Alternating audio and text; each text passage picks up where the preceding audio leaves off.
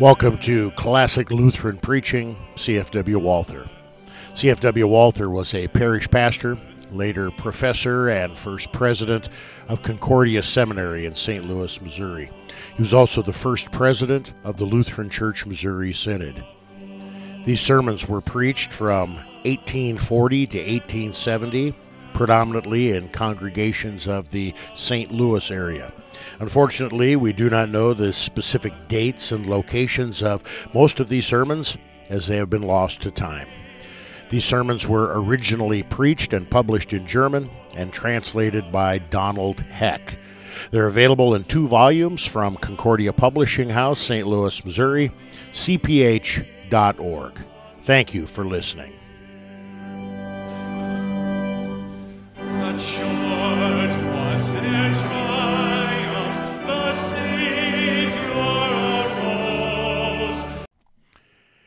The 24th Sunday after Trinity, Matthew 9, 18 to 26.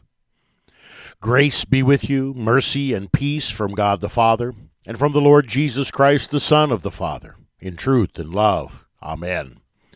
Dear friends in Christ Jesus, no teaching of Holy Scripture is more repugnant to the world than the one that a person becomes righteous and is saved merely by believing, and is damned because he does not believe. How can believing or not believing a certain doctrine, which is in conflict with our reason, help or hinder a person? They think, why would God ask whether a person has believed? Would not God consider the question, How have you lived? more significant? In any case, God is an upright, impartial God. It is unthinkable that he should take a wicked person into heaven because he believed everything which is in the Bible but eternally reject a virtuous, noble person because he could not believe everything. They say that every religion says that if you believe, you will be saved. The Jewish rabbi demands faith in his Talmud, the Brahmin in his Veda, the Muslim in his Quran, the heathen priest in his holy documents, the Christian in his Bible. Among Christians, there are also countless factions each of which says, If you believe what we believe, you will be saved. Now, who would want to decide which faith is the true one? Clearly, the best way out of this maze is to let each one believe what he wishes. How one lives that belief is that upon which everything depends. If a person lives a good life, then he may be and believe what he wishes. If he is a Jew or a Muslim, a heathen or a Christian, one who adheres strictly to the Bible or a rationalist, a worshiper of God or an atheist, he would be saved. Everyone can remain in the religion in which he was born. The different beliefs and religions are only different forms of the one true divine worship, only different ways, all of which lead to heaven. In heaven, one will see how foolish it was to fight over which has the true faith and to despise and reject the other faiths. God will say to the heathen, the Jews, the Muslims, the Christians, You are all my children. You have merely used different names. Christians call me Christ, the Jew Jehovah, the Hindu Brahma, the Muslims Allah, the Indian the Great Spirit. Another calls me nature, or sun, or moon, or stars. Another reason. All of you have honored me. Therefore, be reconciled to one another. Extend the hand of brotherhood. There is no longer any warfare. Then, it is supposed, all will sing in one choir. We have all believed in one true God. That is the faith, which these days has taken hold of more people than one might suppose. This is unbelief in all its nakedness. Whoever believes that all faiths are the same looks on everyone with foolishness and conceit. Fundamentally, he believes absolutely nothing. My friends, who would have thought that it would get so bad in the Christian church? But according to the prophecy of Scripture itself, it had to come. For Scripture says of the last times, They refuse to love the truth and so be saved. Therefore, God sends them a strong delusion, so that they may believe what is false, in order that all may be condemned, who did not believe the truth, but had pleasure in unrighteousness. 2 Thessalonians 2.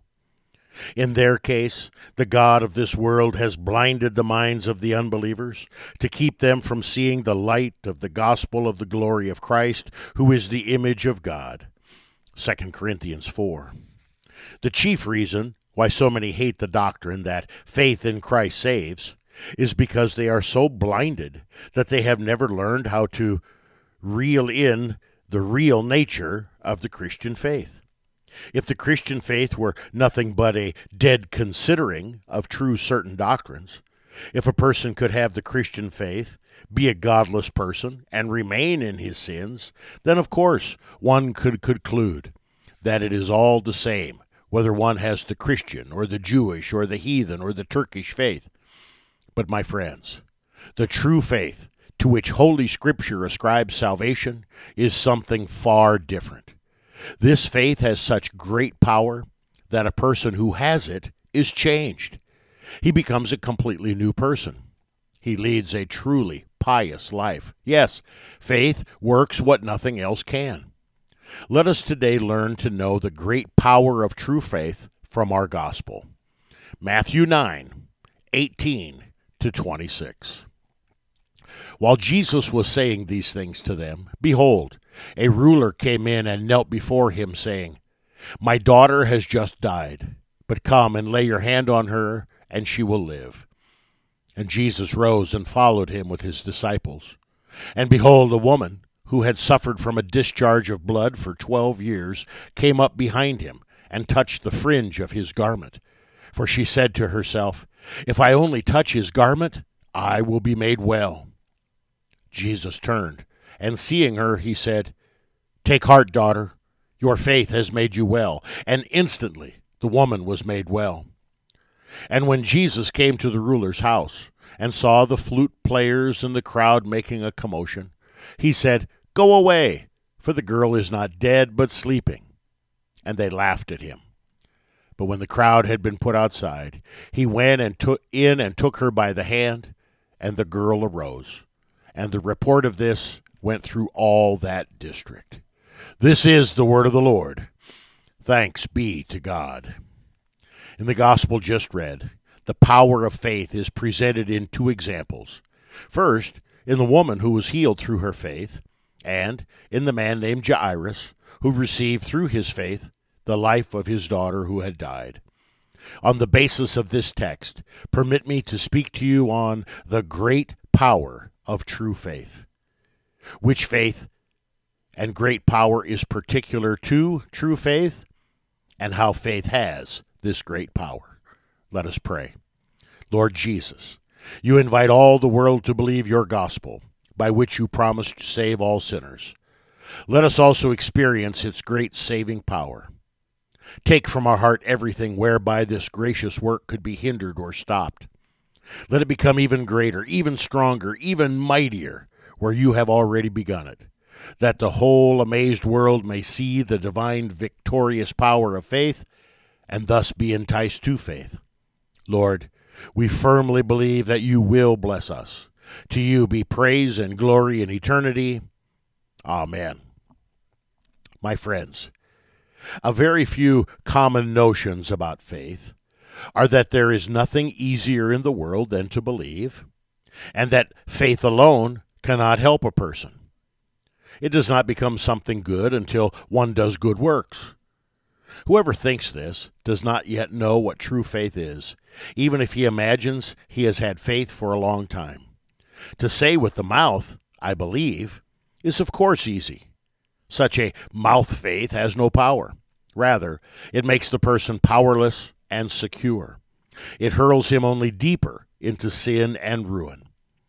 The great amazing power of true faith we see in today's gospel. We are told, first of all, of a woman who for twelve years had a flow of blood. As Mark informs us, she had suffered much from many doctors using up all her money without finding any help or relief. Yes, it had, in spite of all medicines, become worse. When this woman heard that Christ had come into her city, she firmly believed that this man, who had already helped so many, would certainly help her too. She doubted this so little that she thought if she would but touch the hem of his garment, she would be healed. And what did she do? Since Christ was surrounded by a great dense crowd, she squeezed through, and with trembling hand touched the hem. And what happened? In this moment, she was cured. Christ gives her the expressed assurance Take heart, daughter, your faith has made you well. We perceive the same power of faith in Jairus, the ruler. Mark has recorded both stories in greater detail than Matthew. He informs us that when Jairus first went to Christ, his daughter had not yet died, but lay in the last agonies of death. He begged Christ to hurry and lay his hand upon the girl, and she would be healed. But when Christ was detained on the way by the woman, a messenger came from Jairus' house, saying, Your daughter is dead. Do not trouble your teacher any more. Luke 8. Nevertheless, Christ says to Jairus, Do not fear, only believe, and she will be well. Jairus remained firm. And what happened? Christ went in, took the girl by the hand, and said, Talitha cumi, which means, Little girl, I say to you, arise. Mark 5:41. And behold, the girl became alive, stood up, and walked about. There you see what faith is able to do, what miraculous effects it produces, what incomparable power it shows.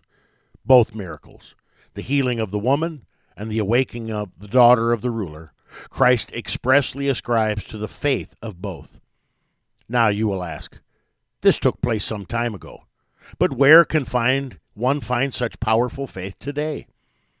I answer, faith does not show this power of healing and awakening the dead today, not because faith has lost its power, but if faith should not be a superstition, it must have a positive, divine promise to which it can cling.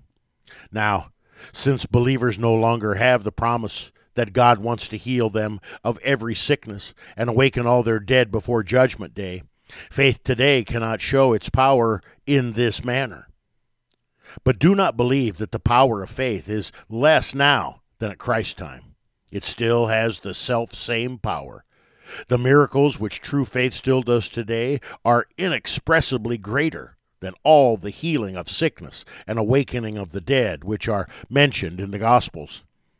Consider the person in his natural weakness without faith. As long as he does not have faith in Christ, he cannot please God, much less be certain that he does please God. As long as one does not know whether he has the forgiveness of sins, and no one can know this without divine revelation, so long the conscience remains restless. What man, that man, is continually afraid that God is angry with him because of his sins and must and will punish him. Even God's word testifies, Hebrew, Hebrews 11, without faith, it is impossible to please God. As long as a person does not have faith, he makes good resolutions. Yes, resolution upon resolution to get rid of this or that sin and become better. However, he gets no further than good resolutions. He does not carry them out. Without faith, a person can never conquer his pet sins, can never deny the world with its lusts, its wealth, and its honor, and never sacrifice all the good days in this world for God's sake. In short, as long as a person does not have faith, he will never live to God alone. He will never be glad to take from God's hand poverty as well as riches, shame as well as honor, misfortune as well as good fortune. As long as a person does not have faith, he thinks highly of the glory, wisdom, and power of the world and is afraid of it. Even a little misery can cause him to despair, become tired of life, or even murmur against God. But who may describe all the glorious, miraculous effects when true faith begins to take root in the heart? The moment a person begins to believe, God's anger turns into grace and pleasure. God forgives all his sins, declares him righteous, his child, and an heir of life. Immediately, he gives his angels the command to accompany him on all his ways, guard and protect him from all evil when he sleeps, encamp around him as heavenly sentries, and if he should die, bring his soul in triumph into the heavenly dwelling places. Through faith, he becomes so strong that as Jacob, he prevails even in a battle with God and conquers him.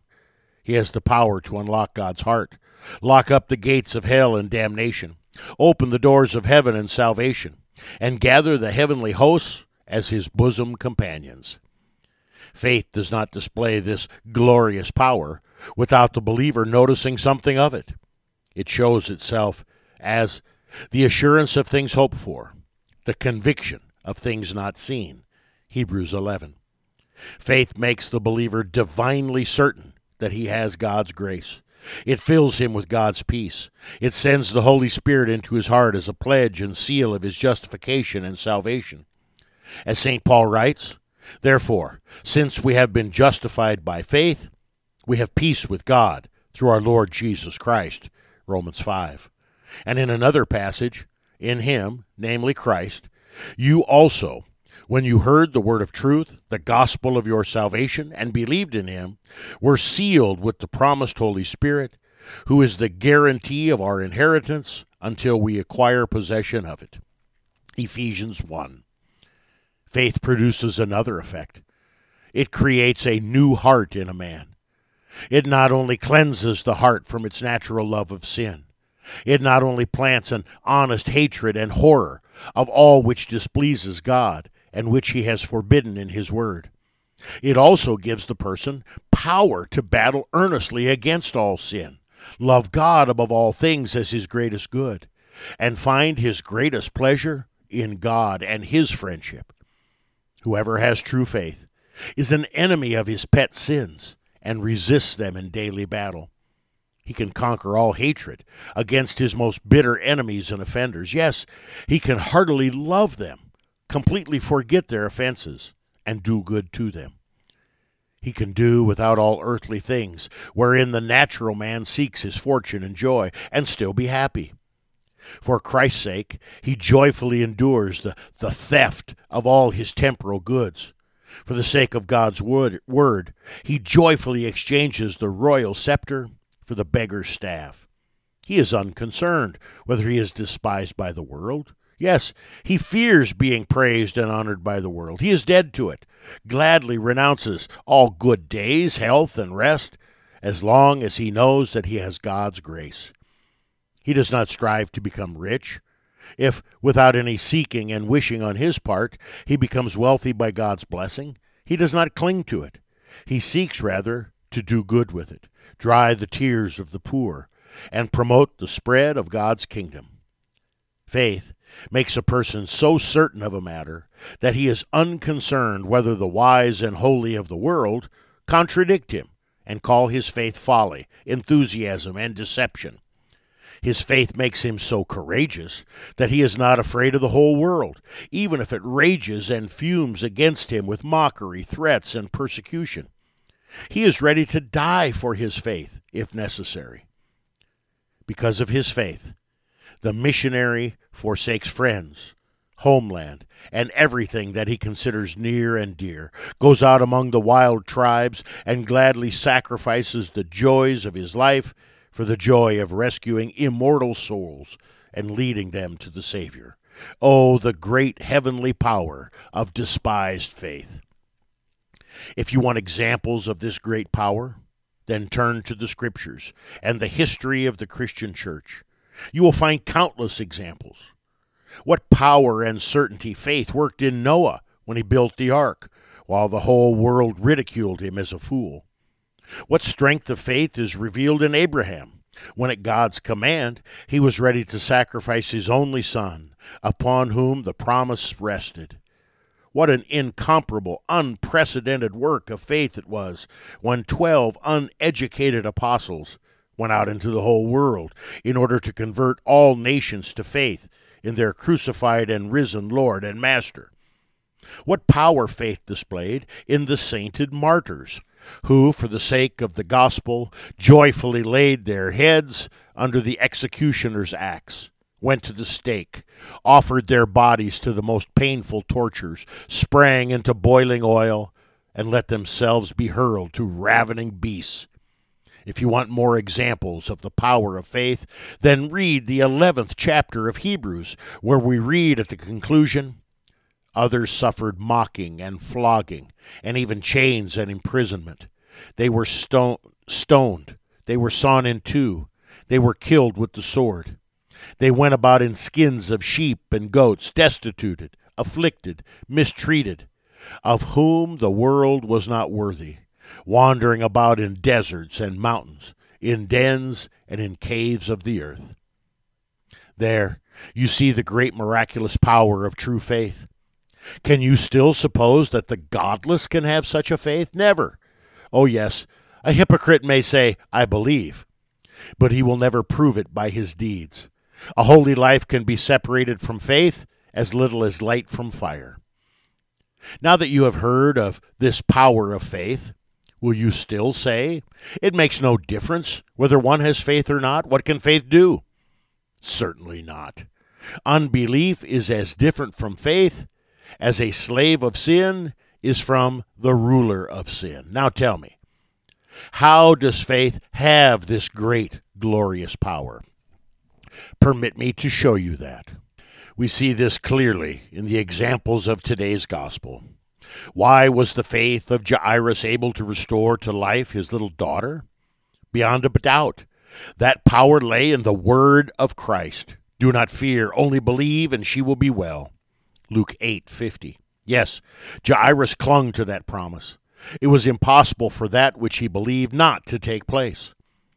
Christ cannot be false to his word. He cannot become a liar. And why did the faith of the woman have this miraculous power to heal her troubles of many years' duration in a second? The power of her faith lay in her taking to herself Christ's promise to help all the miserable who would take their refuge in him. Nothing else was possible, since Christ was the Almighty Son of God. He wished to be recognized as such that, when the woman believed, divine healing went out from him. Here we have the real reason why such great power is peculiar to faith in Christ. It is not that faith is such a great work, which God must reward so wonderfully, nor because one merits something with his faith, nor because his faith makes him better and more worthy than another. No.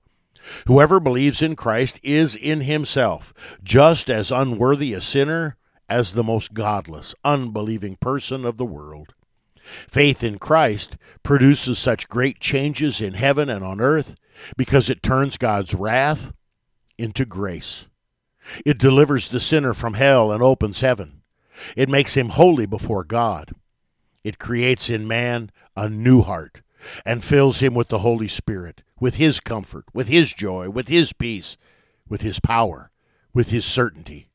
Faith seizes and appropriates to itself the word of Christ and with this garment, Christ Himself. The light and power of faith is not faith's, but really Christ's very own light and power. A candle is dark by itself. It does not give light until a light is kindled on it. Faith is also something dark in itself, but because it seizes Christ, the light of the world, faith gives such a divinely bright and clear light. We read for it is you who light my lamp. The Lord my God lightens my darkness. Psalm 18. The world in itself is cold and unfruitful. It becomes warm and fruitful only when it turns toward the sun. So a believer also has cold love in himself and is unfruitful in good works. But because he turns to Christ, the Sun of grace, and lets himself be bathed in his light, he becomes ardent in his love and fruitful in all good works. We therefore read in the last chapter of Hosea I am like an evergreen cypress. From me comes your fruit. That is why the natural man is presented in Holy Scripture as an uncultivated field which produces only weeds. The Word of God is called the seed from which the first unfruitful plants of a new life grow up. It is faith which receives the seed of the word. That is why Christ calls himself the vine and his believers the branches. It is faith which unites a person with Christ as the branch with the vine. So, do not be surprised that faith does such great things. Faith does not do them of itself, but Christ, who is seized through faith, does them.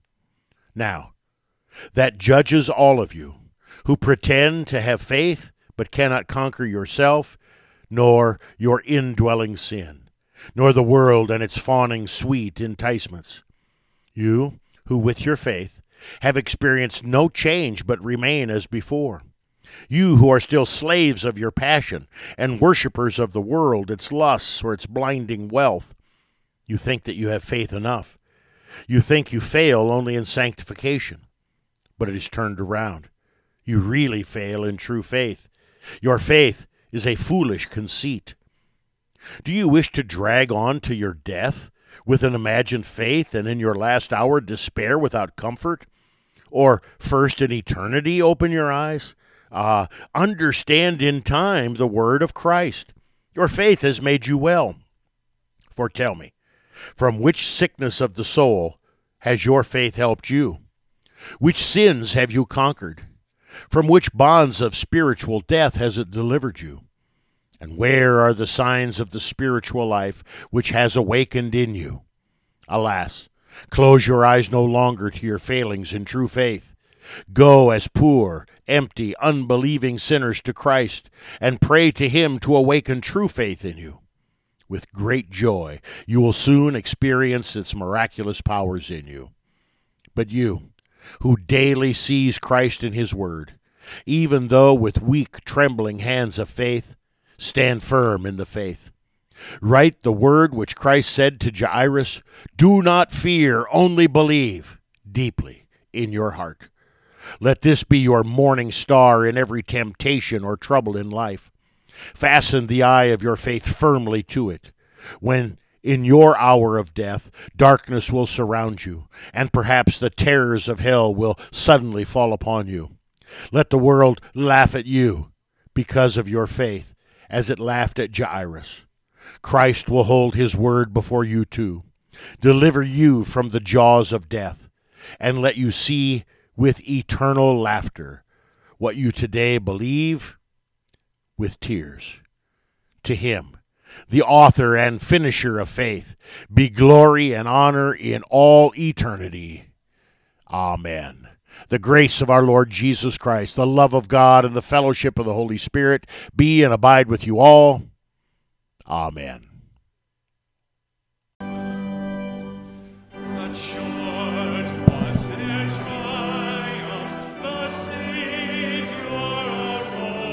You've been listening to Classic Lutheran Preaching, CFW Walther. These sermons are available in two volumes as a part of Walther's Works, Concordia Publishing House, St. Louis, Missouri, cph.org. We thank you for tuning in, and we pray that God's Word has and will continue to be a great blessing in your life.